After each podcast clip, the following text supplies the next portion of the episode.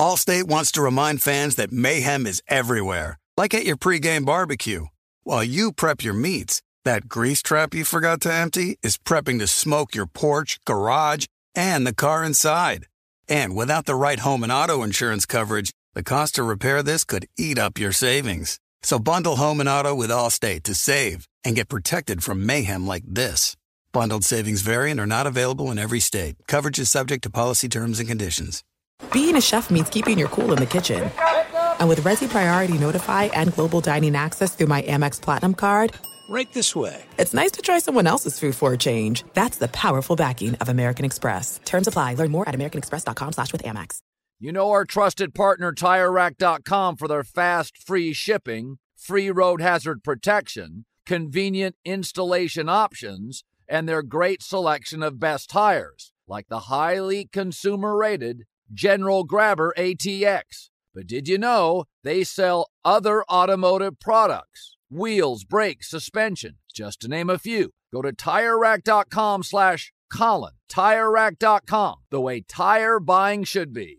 Warning this product contains nicotine. Nicotine is an addictive chemical. Black Buffalo products are intended for adults aged 21 and older who are consumers of nicotine or tobacco. If you're an adult age 21 and older and use nicotine or tobacco, I want to tell you about Black Buffalo's award winning nicotine pouches. What are they made of? Cured edible green leaves, food grade ingredients, and pharmaceutical grade nicotine. No tobacco leaf or stem. So if you're 21 and older, consume nicotine or tobacco, and want to join the Black Buffalo herd, head over to blackbuffalo.com to learn more. You can order nicotine pouches online and they ship directly to most states. Or check out their store locator to purchase pouches at thousands of retail locations around the country. Black Buffalo Tobacco Alternative. Bold flavor, full pouches.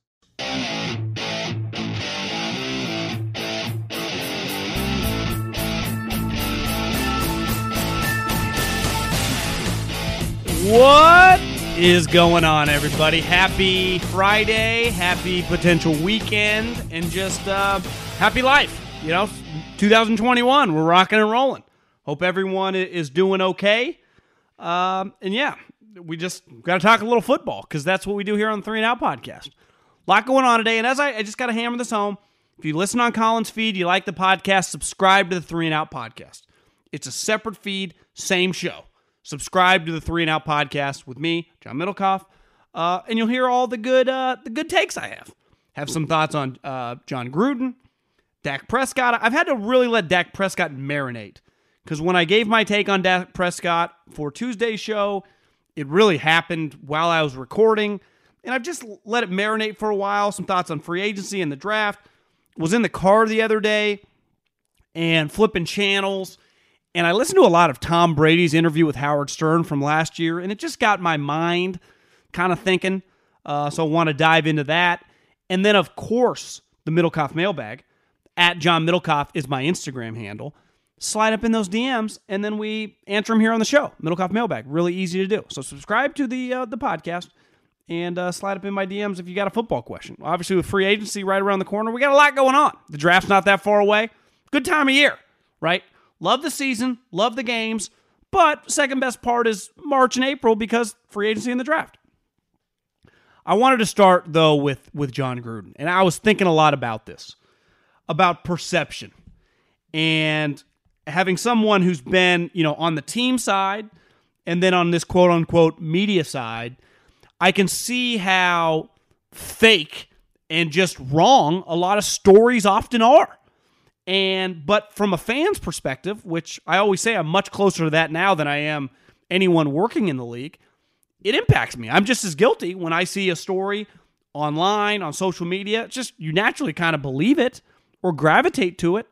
It happens if you watch that royal interview, which I watched the whole thing. I- I'm guilty, even though many parts I'm like, this is so stupid. Why am I doing it? Though it was pretty captivating. It's like if you just watch it, you're going to believe everything Meghan Markle and Harry said. But why would I believe them? I don't know them. Why wouldn't I believe the Queen or Prince Charles or uh, Prince William? But you're naturally going to take sides. I was thinking about this the perception of politicians. I would imagine the majority of people listening, probably 99.9%, have never met any senators, have never met any, you know, vice presidents or presidents, right? Yet, and that includes me. I haven't met any of these people. Yet, if I give you a name, Joe Biden, Donald Trump, Ted Cruz, AOC, Gavin Newsom, we all are going to have a reaction, right?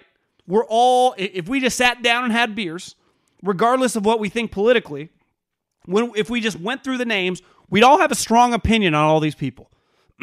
we'd all have a strong take. Yet none of us have met any t- uh, met any of these people or spent any time around them. It just shows the power of perception in politics is no joke. It's no different in pro sports, right? The perception of Jon Gruden.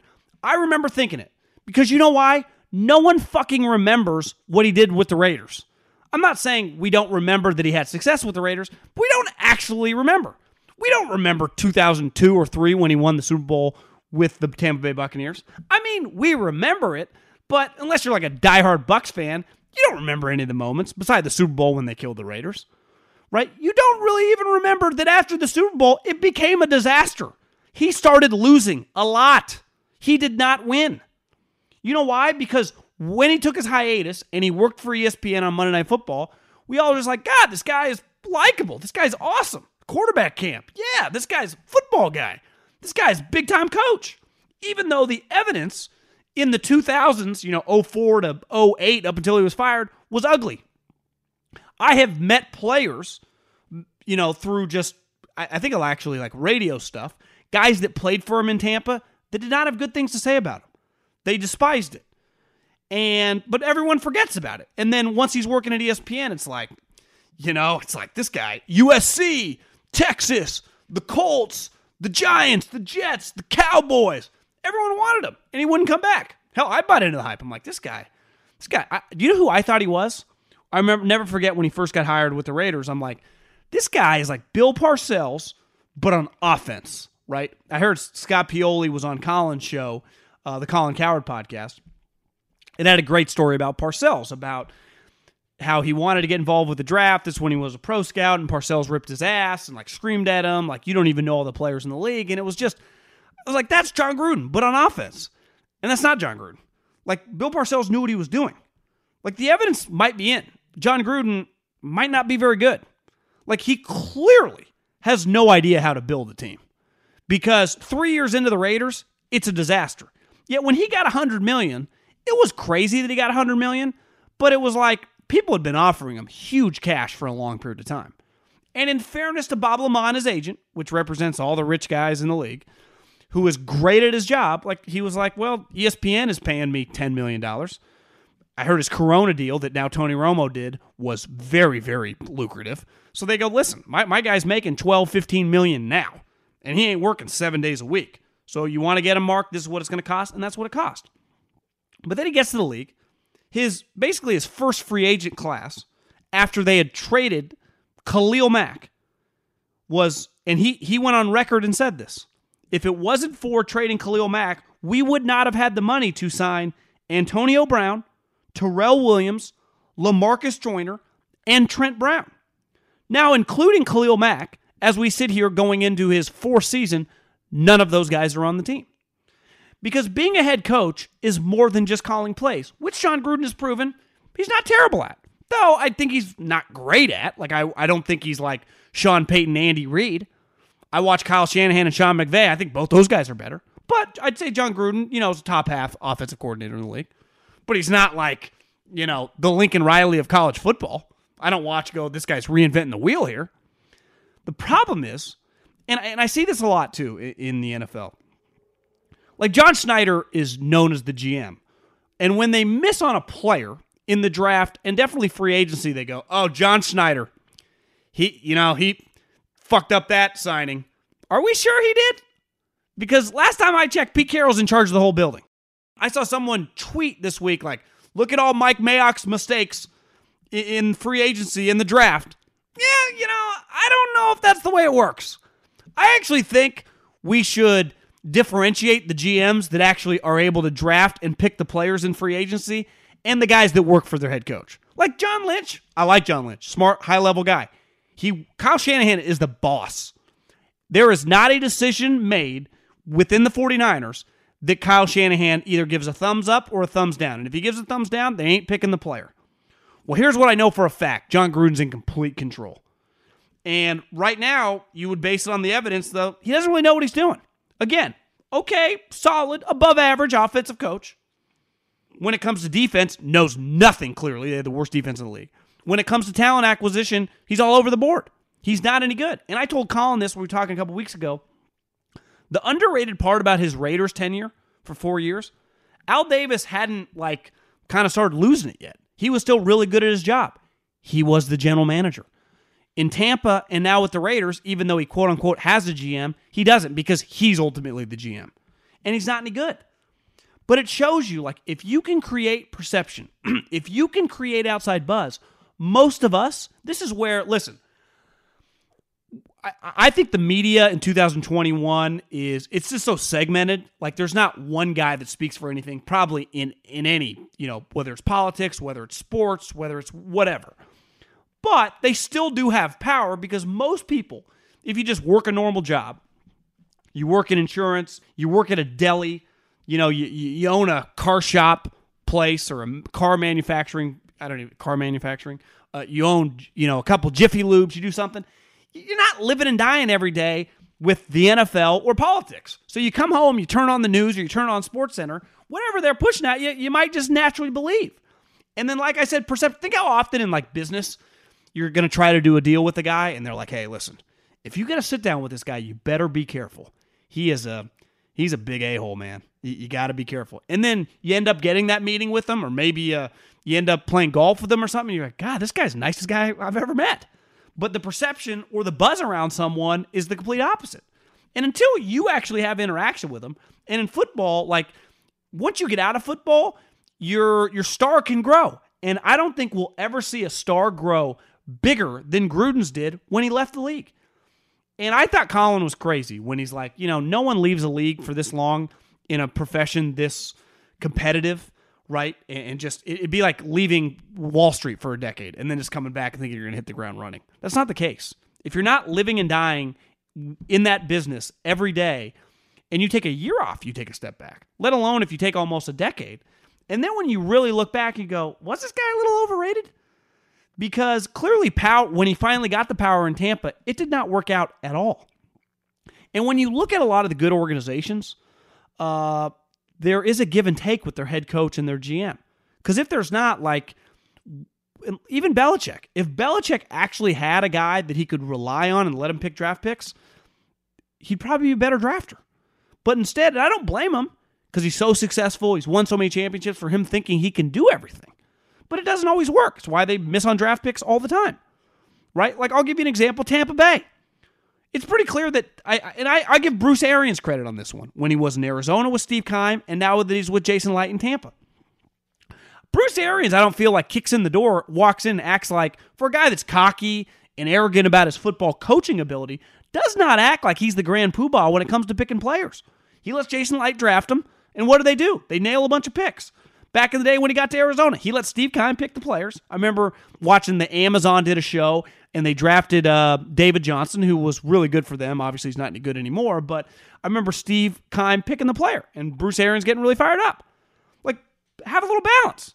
Unless Jon Gruden starts listening to someone else, like the Raiders are kind of capped how far they can go because he's a terrible general manager. Like, the information's in. Like, this offseason, all these big high priced guys that he made a major move to get completely failed. And his perception the one thing with perception or buzz, once you get put in a position, you go, oh, this guy's really good. And then we see it and we go, oh, actually, he's not. Fox Sports Radio has the best sports talk lineup in the nation. Catch all of our shows at foxsportsradio.com. And within the iHeartRadio app, search FSR to listen live.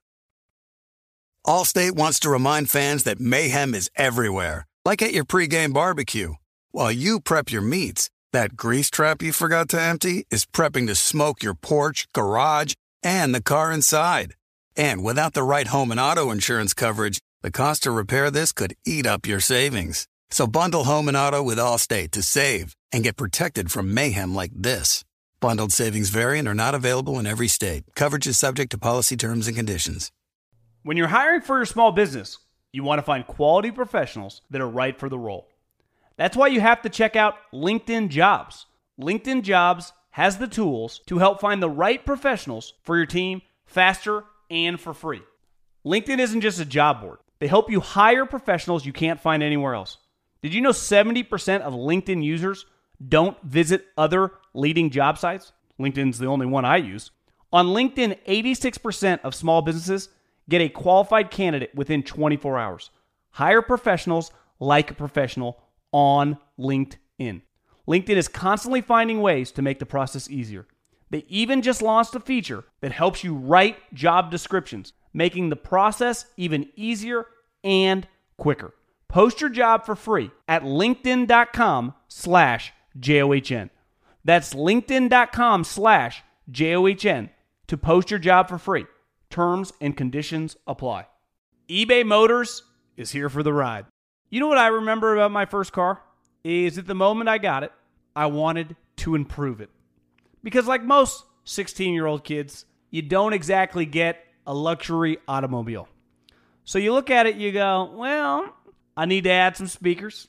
I need to tint out the windows. I need to make this thing the coolest car possible so I can cruise around town with all my buddies, waving at the babes, and enjoy myself. So, my favorite part of car culture when I was young was definitely the subwoofers in the back of the car.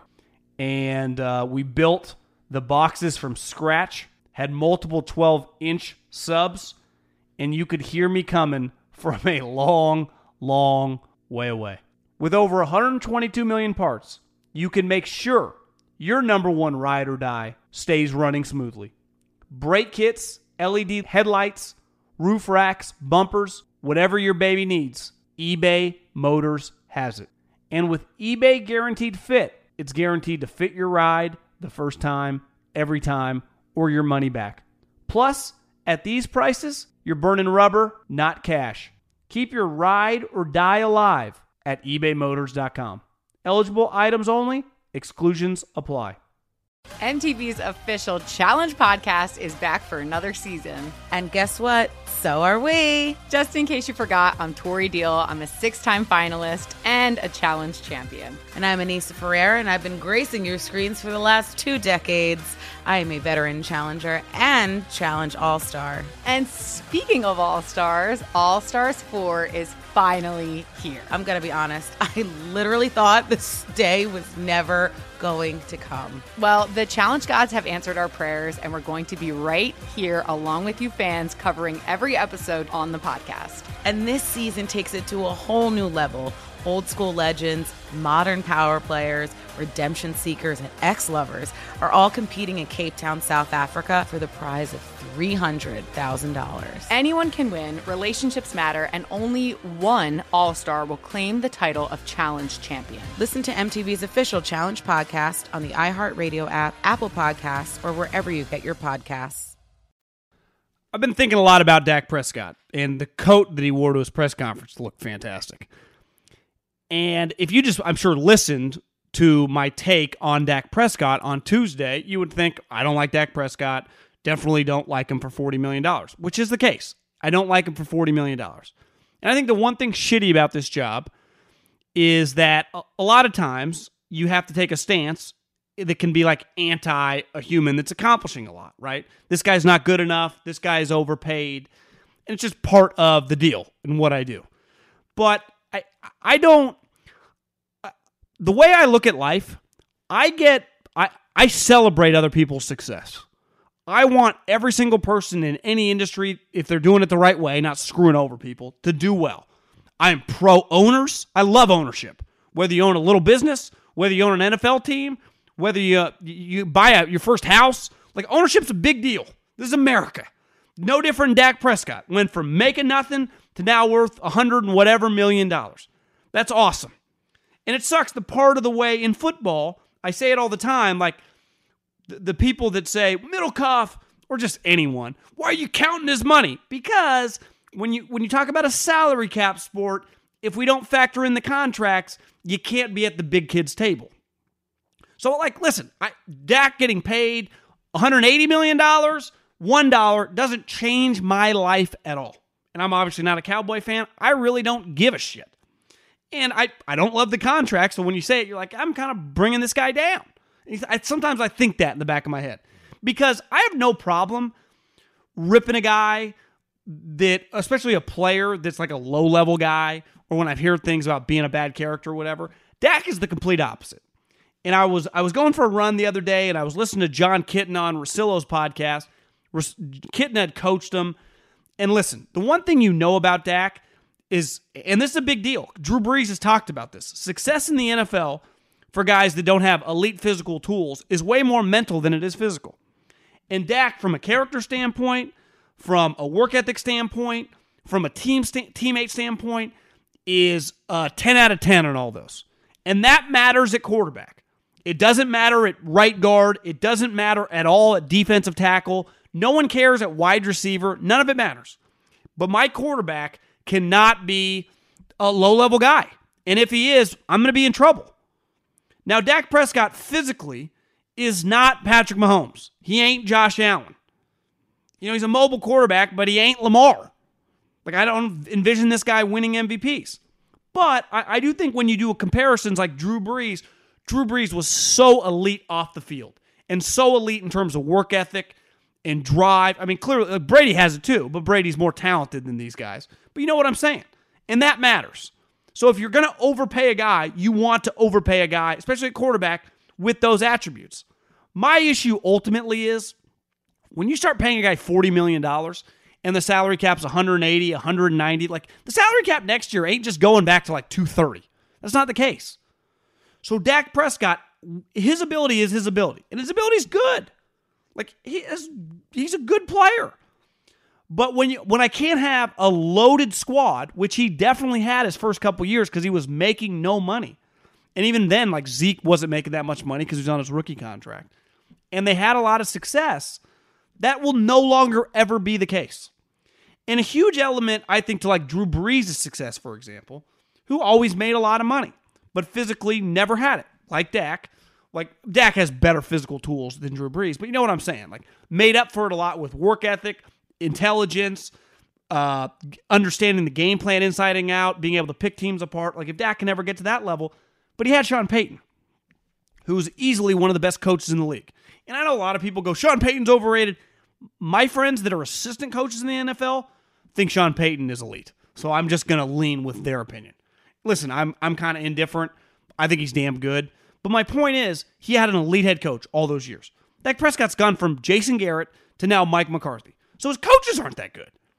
And listen, at the end of the day, Jerry Jones and the Cowboys printed cash the last 25 years and they never won a damn thing.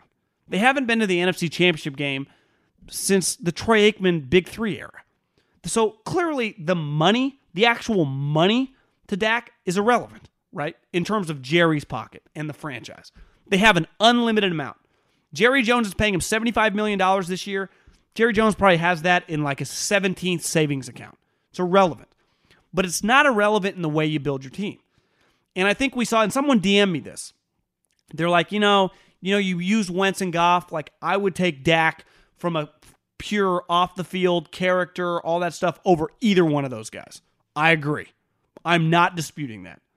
And I would take Dak right now over over Goff and Wentz.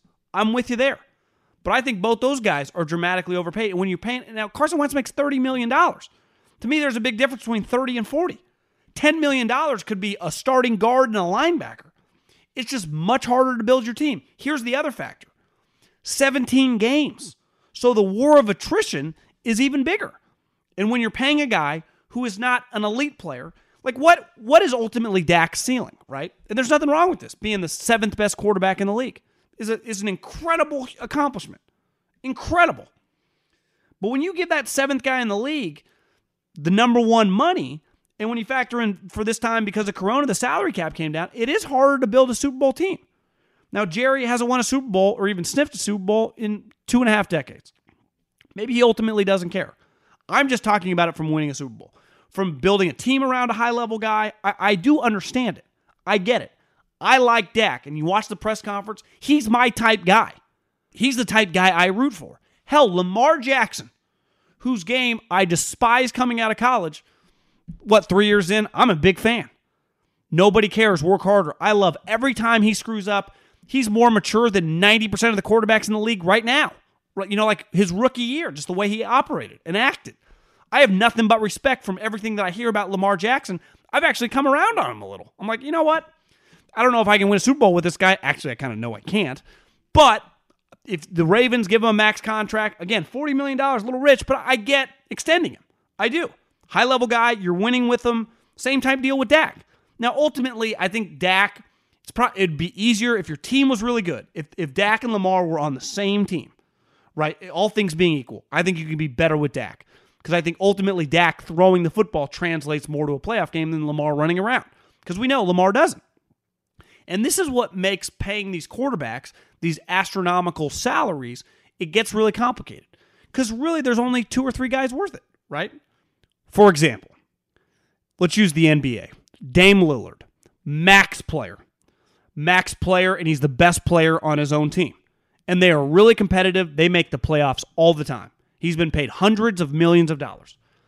They are never, ever going to win an NBA Finals in Portland.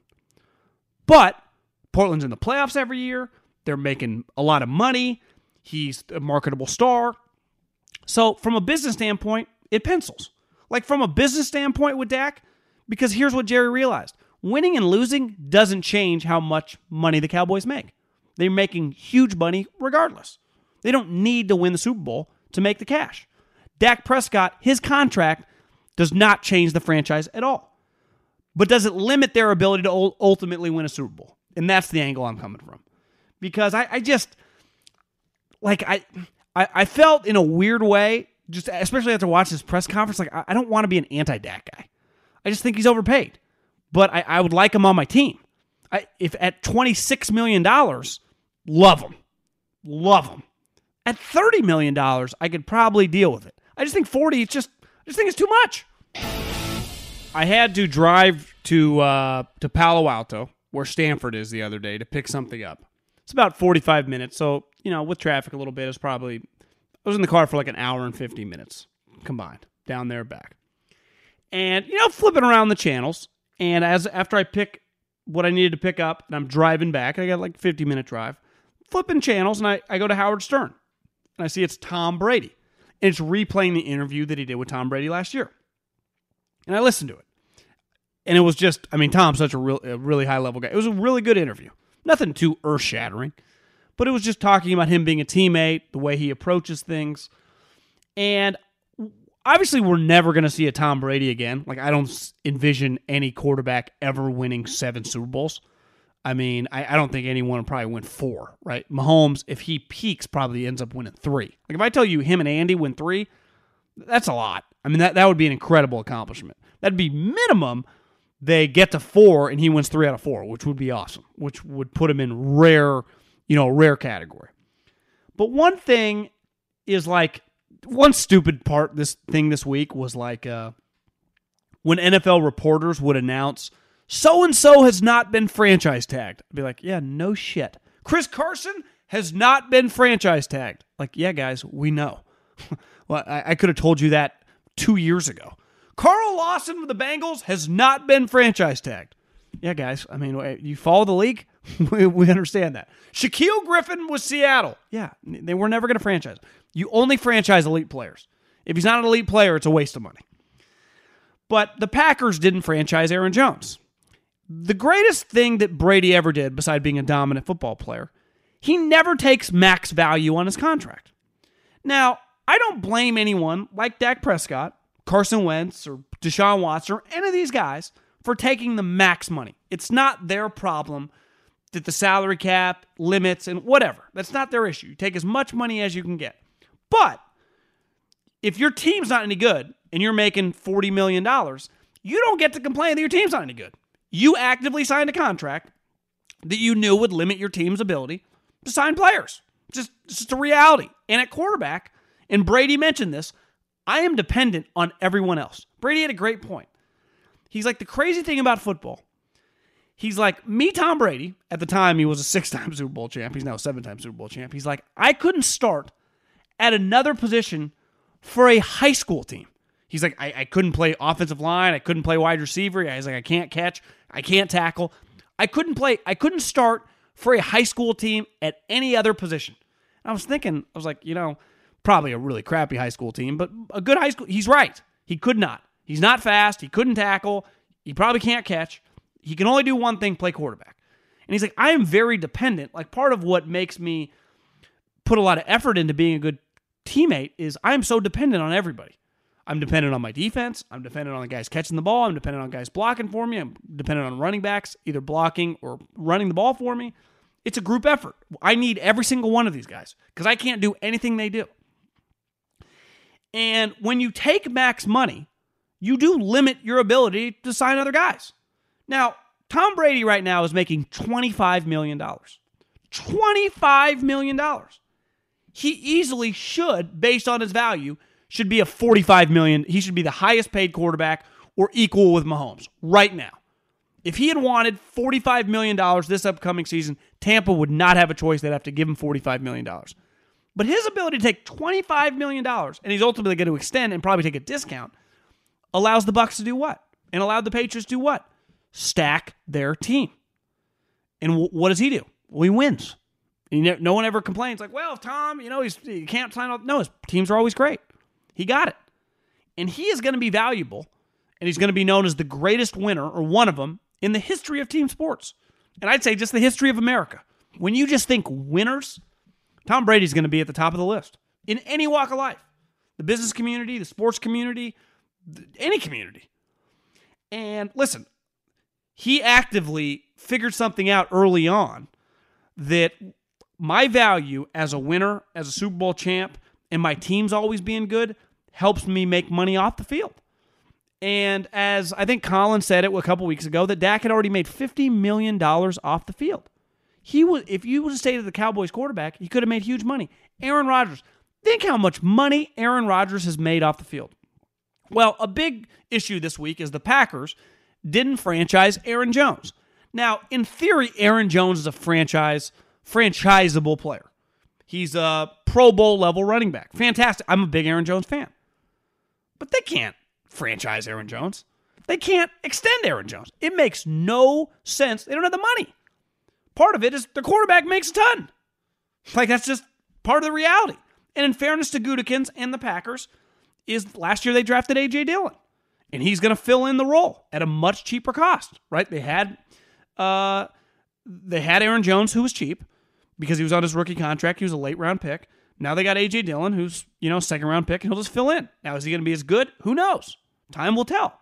But that's the way they have to do business. Why? Because they don't have that much wiggle room. Aaron Rodgers has made an astronomical amount of money as the Packers quarterback. And I, I'm not poo pooing or telling him he should have taken less. But there are always question marks. The Packers could have done more. The Packers could have done more. They're paying a guy a max contract for a decade. That's just, that's a fact. And that does limit your ability. If he had taken a little less like Tom, maybe he's got a couple Super Bowls. Maybe he's got three. He's been arguably the best player in the league, give or take, for a decade. Him, Tom, and Peyton. Peyton was the same thing. Always took max money. What were the, what were some issues with the Colts? Well, they always, you know, lack some depth. Of course they do. We don't really ever say about Tom's team, you know, they ever lack some depth. And to me, I not all decisions Hell, I make decisions and I'm not a millionaire that don't always revolve around money. I can't imagine if I was worth a $100 million, it actually gives you more leverage to not every decision is based on money. And, and Brady's been lucky. Like he had Belichick and now he has a good front office and coach that he believes in, that he trusts. Clearly not that's not the re, the relationship with every quarterback and coach. But I think when you can look at it big picture, and it's hard because you know the number one person who's not going to want to look at a big picture, even if the player will, will be the agent. Because you know what the agent always wants? More higher contract. Why? That's how they get paid. So the agent will never, ever want to leave money on the table. That's how they feed their family. The more money they get, the more money, you know, the more money the player gets, the more money they get.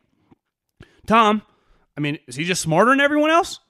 Is he just lucky? I don't necessarily have the answer, but he just did this a little differently.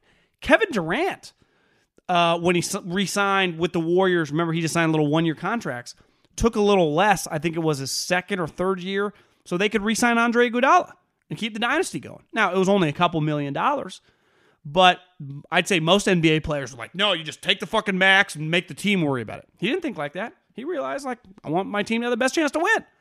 So we went from like 27 to 24 or 25. I can't remember the exact number.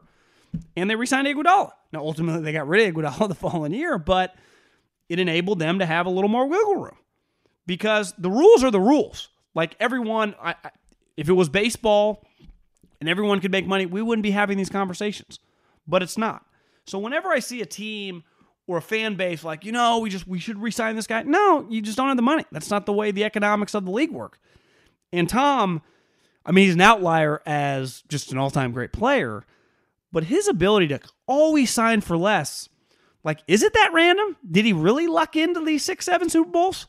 Or did he actually kind of stack the decks and realize, well, hey guys, I'm still a multimillionaire. I'm still worth hundreds of millions of dollars. I'm still getting paid a ton off the field.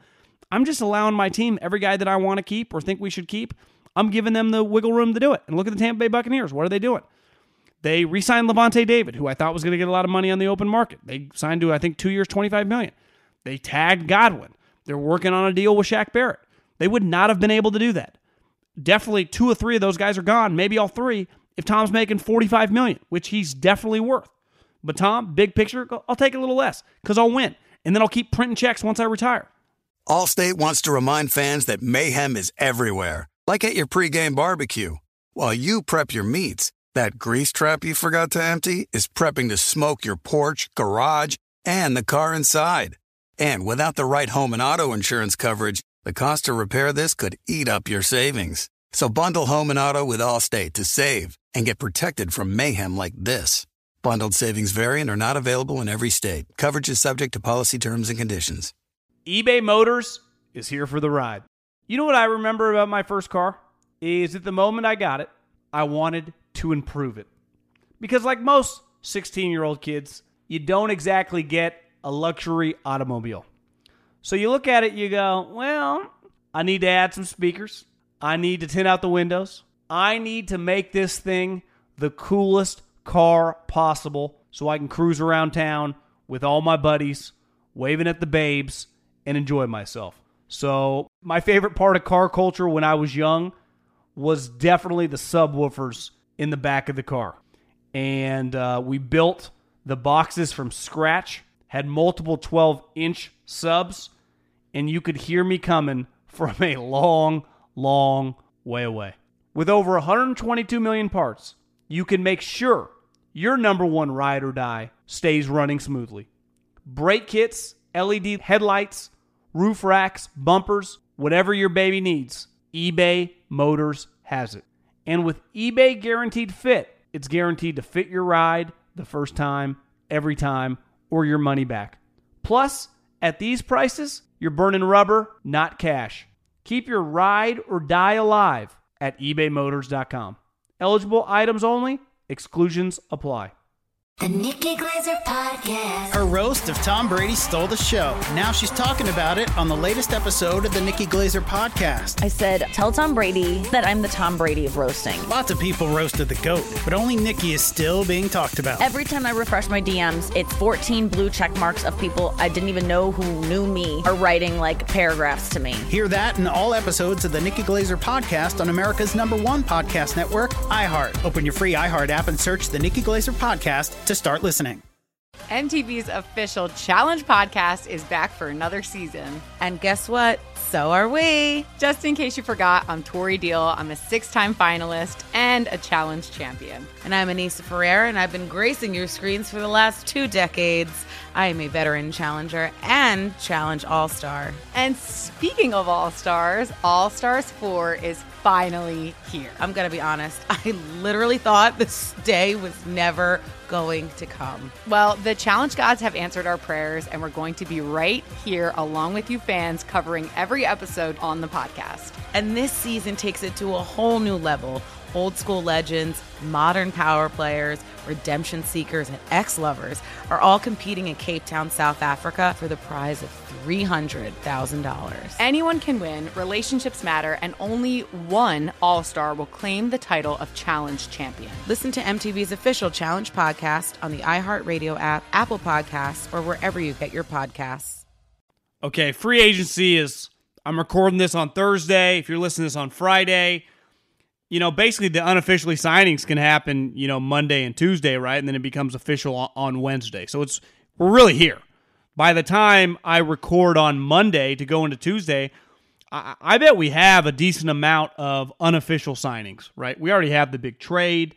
Uh, I've heard some rumors, some big trades are brewing, but you never know until they get unofficially announced.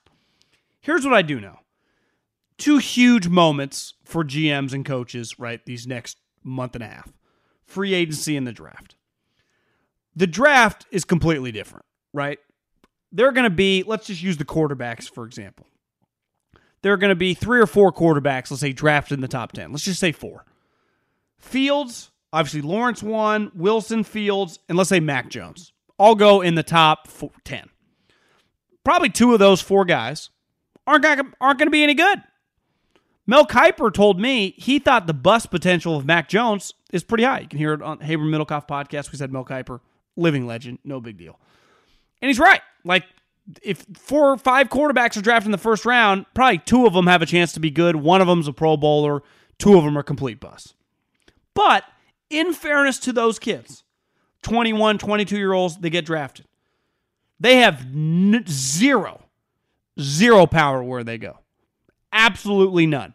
It'd be like if you were a smart guy and, you know, guy like me, I UCLA, Stanford's, Cal's, uh, all those schools declined me.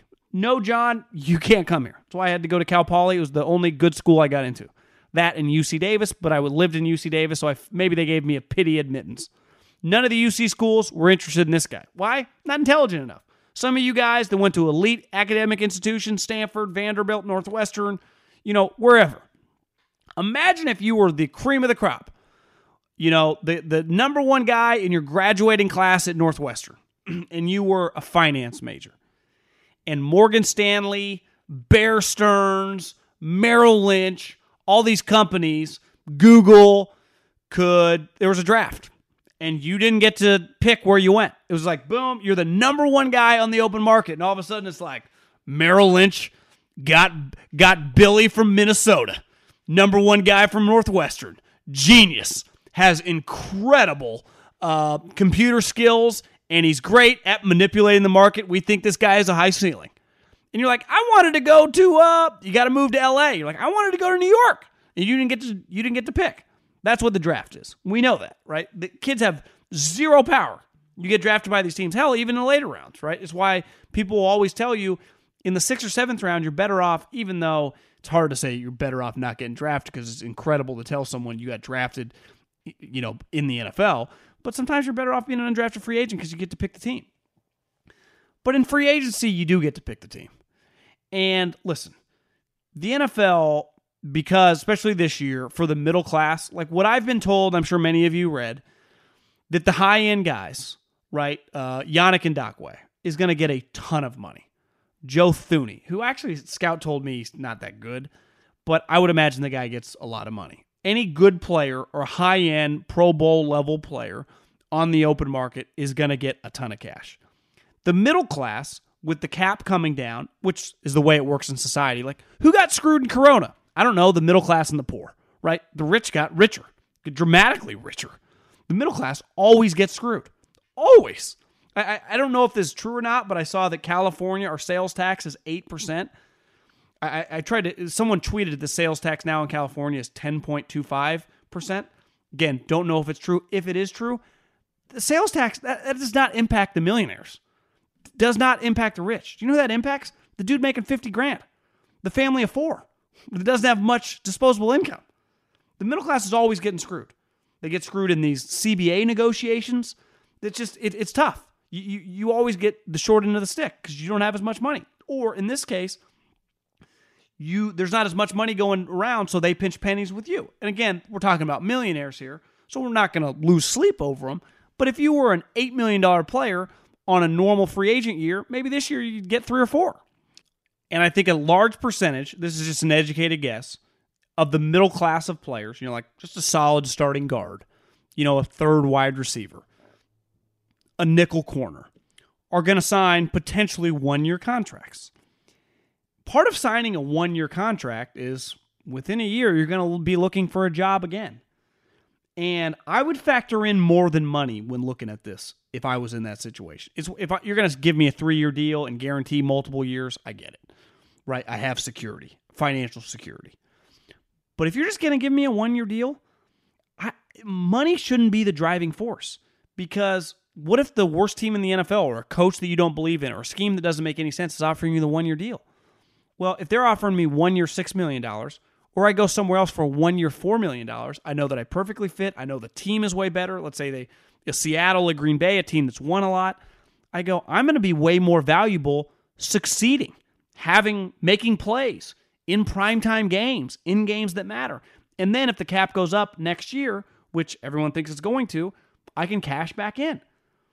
But if you're going to sign these one year deals, or even these fake two or three year deals, but it's only one year guaranteed, and you go to a place that you know probably won't have success or something that you're not comfortable on, it could backfire and it could backfire on you hard because you have a bad season, they cut you next year, and you're not very valuable in the open market. And on most years, we get it, right? Players, the NFL, careers so short, you don't have a choice. But I, I would be, I would approach this a little bit different. And the hard part is for players are the agents. They profit a lot more when the contract is bigger even if it's just one year four million or one year six million, even if the six million place is way worse, they won't care. They'll send them to the six million dollar spot.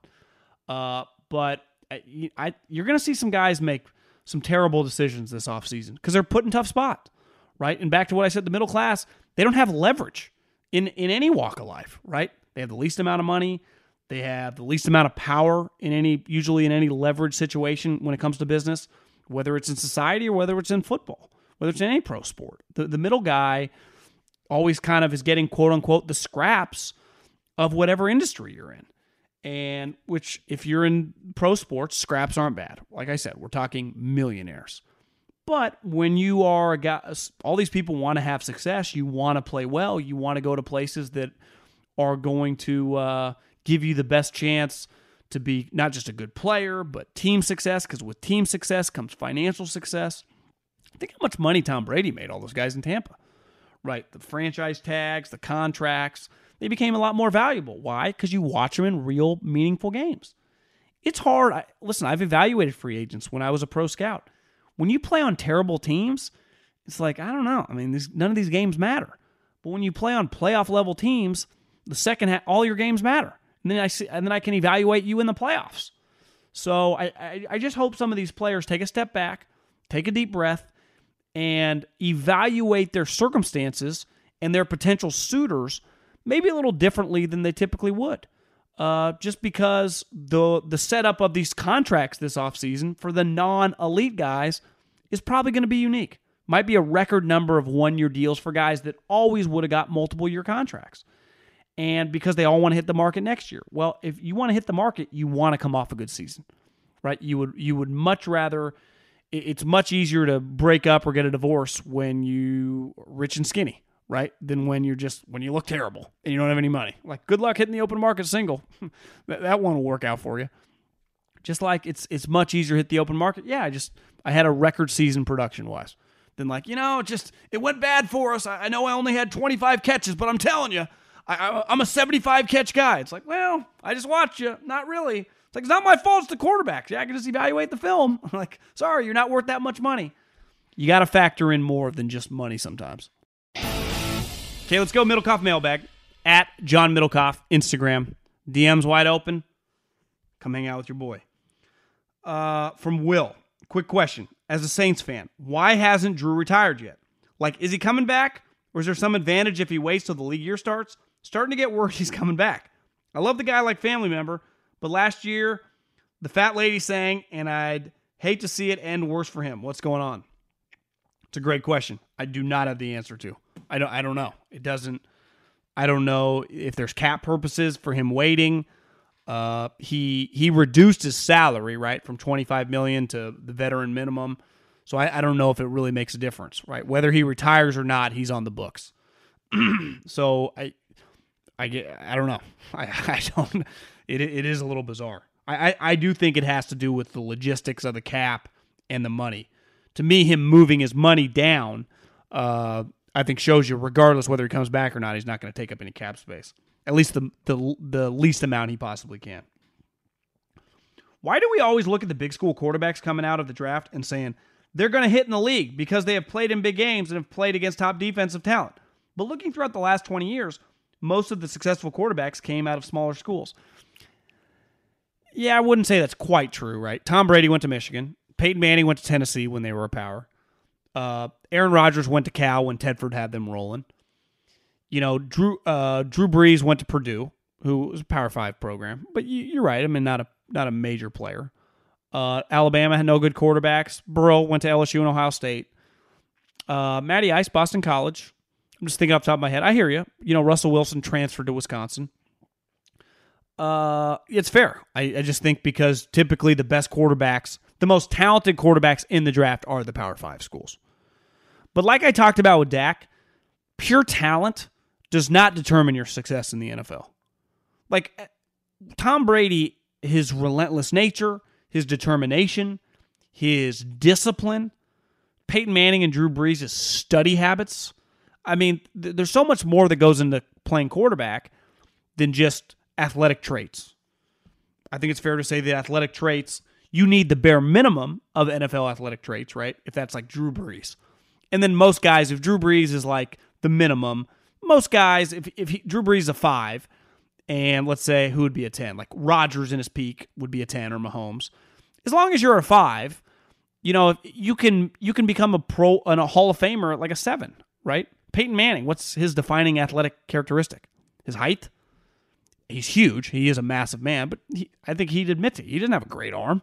He couldn't run. It was just he worked on his accuracy. He knew where all the defensive players were going to be. I think he's a great example of like maximizing all the other stuff. So I, I just think that it's it's intangible. They're like, why is the draft never become an exact science? Because I can't quantify the intangibles. And the intangibles in the sport of football because once you get drafted, you're probably meeting a lot of the minimum physical and athletic requirements. How do I determine how tough you are? How do I determine how focused you are? How do I determine how disciplined you are? Because even if I'm getting rave reviews, what happens once you start making 10, 15, 20 million dollars? I've never made 20 million dollars. I hope I'd stay pretty locked in. But what if you told me next year, John, you made 20 million dollars? You spend the same amount of time getting ready for these podcasts? You spend the same amount of time creating content? I'd hope, yeah. I mean, I like doing this. I'm passionate about it. I know people like it, which which gives me a lot of joy. But I don't know. Like I, I have nothing but respect for individuals, whether it's players, whether it's coaches, whether it's people in business, that that keep the pedal to the metal once they make it's one thing like it's one thing to like make a first million right? It'd be like, okay, but you can't like retire off a million dollars. But if you made 20, 30, 40, 50 million dollars and you go, you know what? This guy works harder now than he did back then, or equally as hard. Like Belichick and Andy Reid. I, I've never been around Belichick, but I've heard enough stories from people that have, and just knowing Andy, like, how do they keep working so hard? How's it possible? They're worth they, they have a hundred million dollars in the bank. How do they do it? And I often just question myself, like, do I have that in the bag? How did Tiger Woods, his back broke, his body broke, his personal life broke, he had already accomplished, he was always super rich. How did he work his way back to ultimately winning the Masters in 2019? What drove him to do that? And, and from Tiger's unique because we saw it from a really, really young age. But a lot of guys, it's hard to quantify that, right? Like if Trevor Lawrence becomes a star or not, it'll be because – this guy's unfazed by success. This guy's unfazed by money. This guy's the hardest working guy in the building. And you never truly know till you get him in the building. Right? I mean, it's it's just a human like what drives you, right? And I, I would argue the most successful people are not driven by money, right? And one thing Brady said in that Howard Stern interview, and Howard was asking him like, this was again, it was weird listening because this was before the season, and Howard asked him, and Howard's not a sports guy.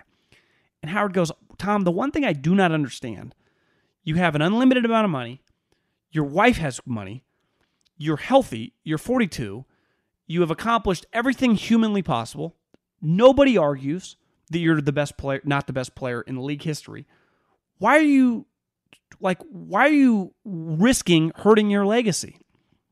And Tom goes, never once in my life when I was young and even throughout my Patriots career did I worry about like what will my legacy say? Like I didn't get into football for the legacy. Hell, I didn't get into football for the money. I got into the football cuz I loved playing football. And with that, the money came, you know, success came, fame came. I didn't get in it to for any of that stuff. I really truly believe if you enter an industry, whether it's playing a pro sport, whether it's any business, if you get into it for the right reasons, in passion and love and to success, that stuff follows. But I think we're obsessed. And I was I was actually thinking when Tom said that, I'm like, you know who uses the word legacy a lot is Russell Wilson. Like, should you like I never heard Peyton Manning talking about his legacy. Hell, I don't even hear Rodgers talking about his legacy. Should you be talking about your legacy? Did Michael Jordan talk about his legacy when he was playing? Or did he just dominate? Did Tiger talk about his legacy in his heyday? Or did he just he was just driven to play? Does, do you think Belichick is like obsessed with his legacy or is he just trying to win the next game? So I it's just I think the most successful people in life are the thing that makes them the most successful is like the thing you can't quantify. Like why did Jeff Bezos never tap out in like the 90s when it, you know, is this really going to work? Is this not going to work? I don't know, something something inside of him, right? Hypothetically, what teams would consider signing Dak Prescott especially for over 30 million? I think the Cowboys should have called his bluff. I kind of agree. Uh, I would say Washington would sign him. I'd say the Bears would sign him. I'd say those two teams would sign him for sure. I'd say it, there'd be a bidding war between Washington and the Bears. Someone would pay him maybe not 40 million, but I think he'd make 30 to 35. Longtime listener. I think the adding Richard Sherman to the Raiders is no brainer. He can help mentor the young talent in the secondary and can help the young core buy into Gus Bradley's defensive scheme. He might be the most valuable get in free agency looking back. I tend to agree. And uh, I've talked to Richard a little bit over the years. He's clearly a really high level guy. I'd say this, though, for his San Francisco tenure. One thing, and I remember going to a practice when they first signed him, and he had the sleeve on his Achilles. He couldn't even practice. He was like just on the sideline. And he was cheering on the guys. Like he's a he's a force at practice. You feel him. And one, he's just big. Like probably, you know, a lot, a lot of people, if you've ever been to an NFL practice, a lot of the DBs, you know, range between like 5'10 and 6 feet. They're not that tall. They're some of the smaller guys on the team. Richard is huge. I mean, Richard is a legit 6'3. He's long. He stands out. But one thing that helped Richard be a mentor with the Niners is he was an all pro his second year, pro bowler. He was one of their best players. So I, I'm with you on the mentoring thing. But if you don't think he can play anymore, and last year he got injured, he can't really run. And listen, I'm a Richard Sherman fan. fan. I just, to me, there's a price. You know, like, can I get him one year, $3 million? Or do I got to pay for mentoring one year, $8 million? Because Richard's also his own agent. I don't think he's into taking discounts. But that, that's to me where it would. Uh, I, am fascinated to know what Richard Sherman makes this year. I think it'll probably be a one year deal typically the you know the Raiders. I don't know. I, I I do think it helps, but if Richards, let's just say, over the hill and he can't really play anymore, the mentoring thing I, I think can be a little overrated. It, it helps if you're playing. Like JJ Watt, if he plays 16 games, he could be a mentor if he's just playing. But if you only play half the games because you're injured, I, I do think it can become a little more difficult. I, I guess I think that can be a little overrated. I think you do a fantastic job explaining the business and scouting side of professional sports. It's always insightful. I've always been interested in working for a franchise, preferably in Major League Baseball. Other than playing through college, I have no experience in baseball, but would love your advice on how to uh, about how to getting into the world while also making money. I'm not a, in a financial position to make next to nothing just to chase a dream. Why I haven't pursued it. I don't have a great answer to that because when I pursued quote unquote my dreams, I didn't have anything that mattered, right? I was in my early 20s. I could live off 12 grand, whatever Fresno State paid me. When I got to the NFL, they pay, I it's either 20 or 25. I mean, I made at no health benefits. But I, I could I could survive off that. I did actually pretty easily. Actually, thinking back, my first year in Philly, we had a young staff. We, I was going out on the weekends. Like, I had enough. Now, I didn't pay. You don't pay for food at least in football. You don't pay for food. My gym was free. My clothes, dry cleaning, all that stuff was free. Uh, so you're able to cut some costs working in professional sports. I do think this. And listen, I don't know if you have a kid. I don't know if you have a wife. So I, I can only speak from my truth. My, my, my truth was I could handle it because I got in at a really, really young age and I didn't need any money. I would not be able to do that now, right? I think the longer you just make excuses in your head, I can't work for next to nothing, it's going to be over. You're not going to have a shot. Because when I got to the NFL, Deuce Staley, now granted, he had already made money. When he got into coaching, he started as a coaching intern, worked a year as a coaching intern. My guess would be the Eagles paid him like 30 or 40 grand. Now, again, he had money because he had played in the NFL, but he was willing to do that. You know, Matt Nagy famously quit a real estate job with a family. I mean, Matt Nagy's got like four or five kids. I think he's got four boys, maybe five boys, definitely four boys. Married, was making like six figures, just quit playing in the AFL, quit the job, and took like a $30,000 job with the Eagles, give or take. Might have been more than that, might have been a little less, and did it. And he was probably, you know, 30, 10 years ago. I bet he was 32, 33 years old when he did it. So you either just got to dive all the way in and figure it out or just don't ever do it. But it's one of those things if you're going to have regrets about, it sucks. Like I uh, luckily I don't have any regrets. People often ask like, "Do you want to go back?" I'm like, "No, I don't. I like my life's way better now. I like doing what I do now more." But I'm also glad that I did it because I remember in college, like I really want, I wanted to work in the in pro sports so bad. Even before I got to the NFL, I just wanted to work in pro sports. I didn't necessarily know how to get there. I actually thought I was going to work in Major League Baseball. And Then the football thing just kind of took off. Then I, I got lucky. I got trained by the right guys. I got pretty good at it. But I just wanted to work in pro sports. And then after I did it, I was like, yeah, you know, it was it was cool from the fact that I made really close friends, some younger guys in the league that I call really good buddies. I got to work for obviously a fantastic head coach, a Super Bowl winning GM, all these guys I can text at any moment. Like that's special part. But the actual football stuff, like some of it to me was like, yeah, you know, wasn't all as cracked up to be. Even though it was, I mean, I'm just glad I did it. I don't have regrets. Even though there's, I don't know if there's amount of money. If you go Middlekauff, I'll pay you a million dollars to go beat the bushes and drive around and scout players. Like that doesn't sound very fun to me. But at the time, it sounded like all I wanted to do, and I did it. It was cool, accomplished. It was fun, right? So I, I just think you don't ever want to have regrets in life. But I, I can't speak for your financial situation. Um, the quicker you do it, though, the easier it is to get past like that first year making no money. Because the, the reality is, the entry level positions, it's just supply and demand. Uh, they don't have to pay much. The craziest thing about Dak's contract is how it changes the market. What do you think of the Derek Carr contract? Well, I think Derek Carr and Dak have a lot of similarities. If you put them on really good teams, you can win double digit games and make the playoffs.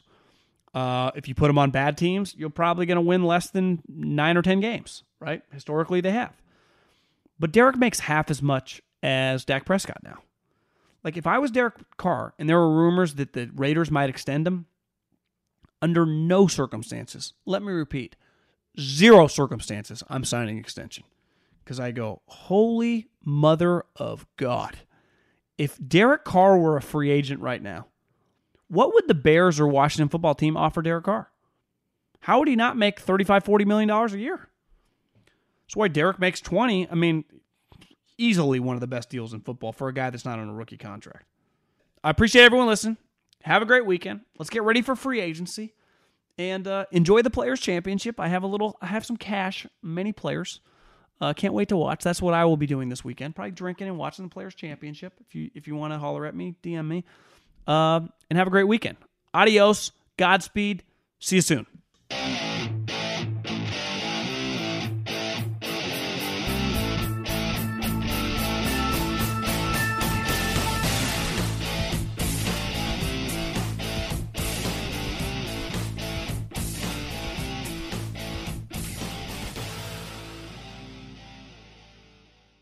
Allstate wants to remind fans that mayhem is everywhere, like at your pregame barbecue. While you prep your meats, that grease trap you forgot to empty is prepping to smoke your porch, garage, and the car inside.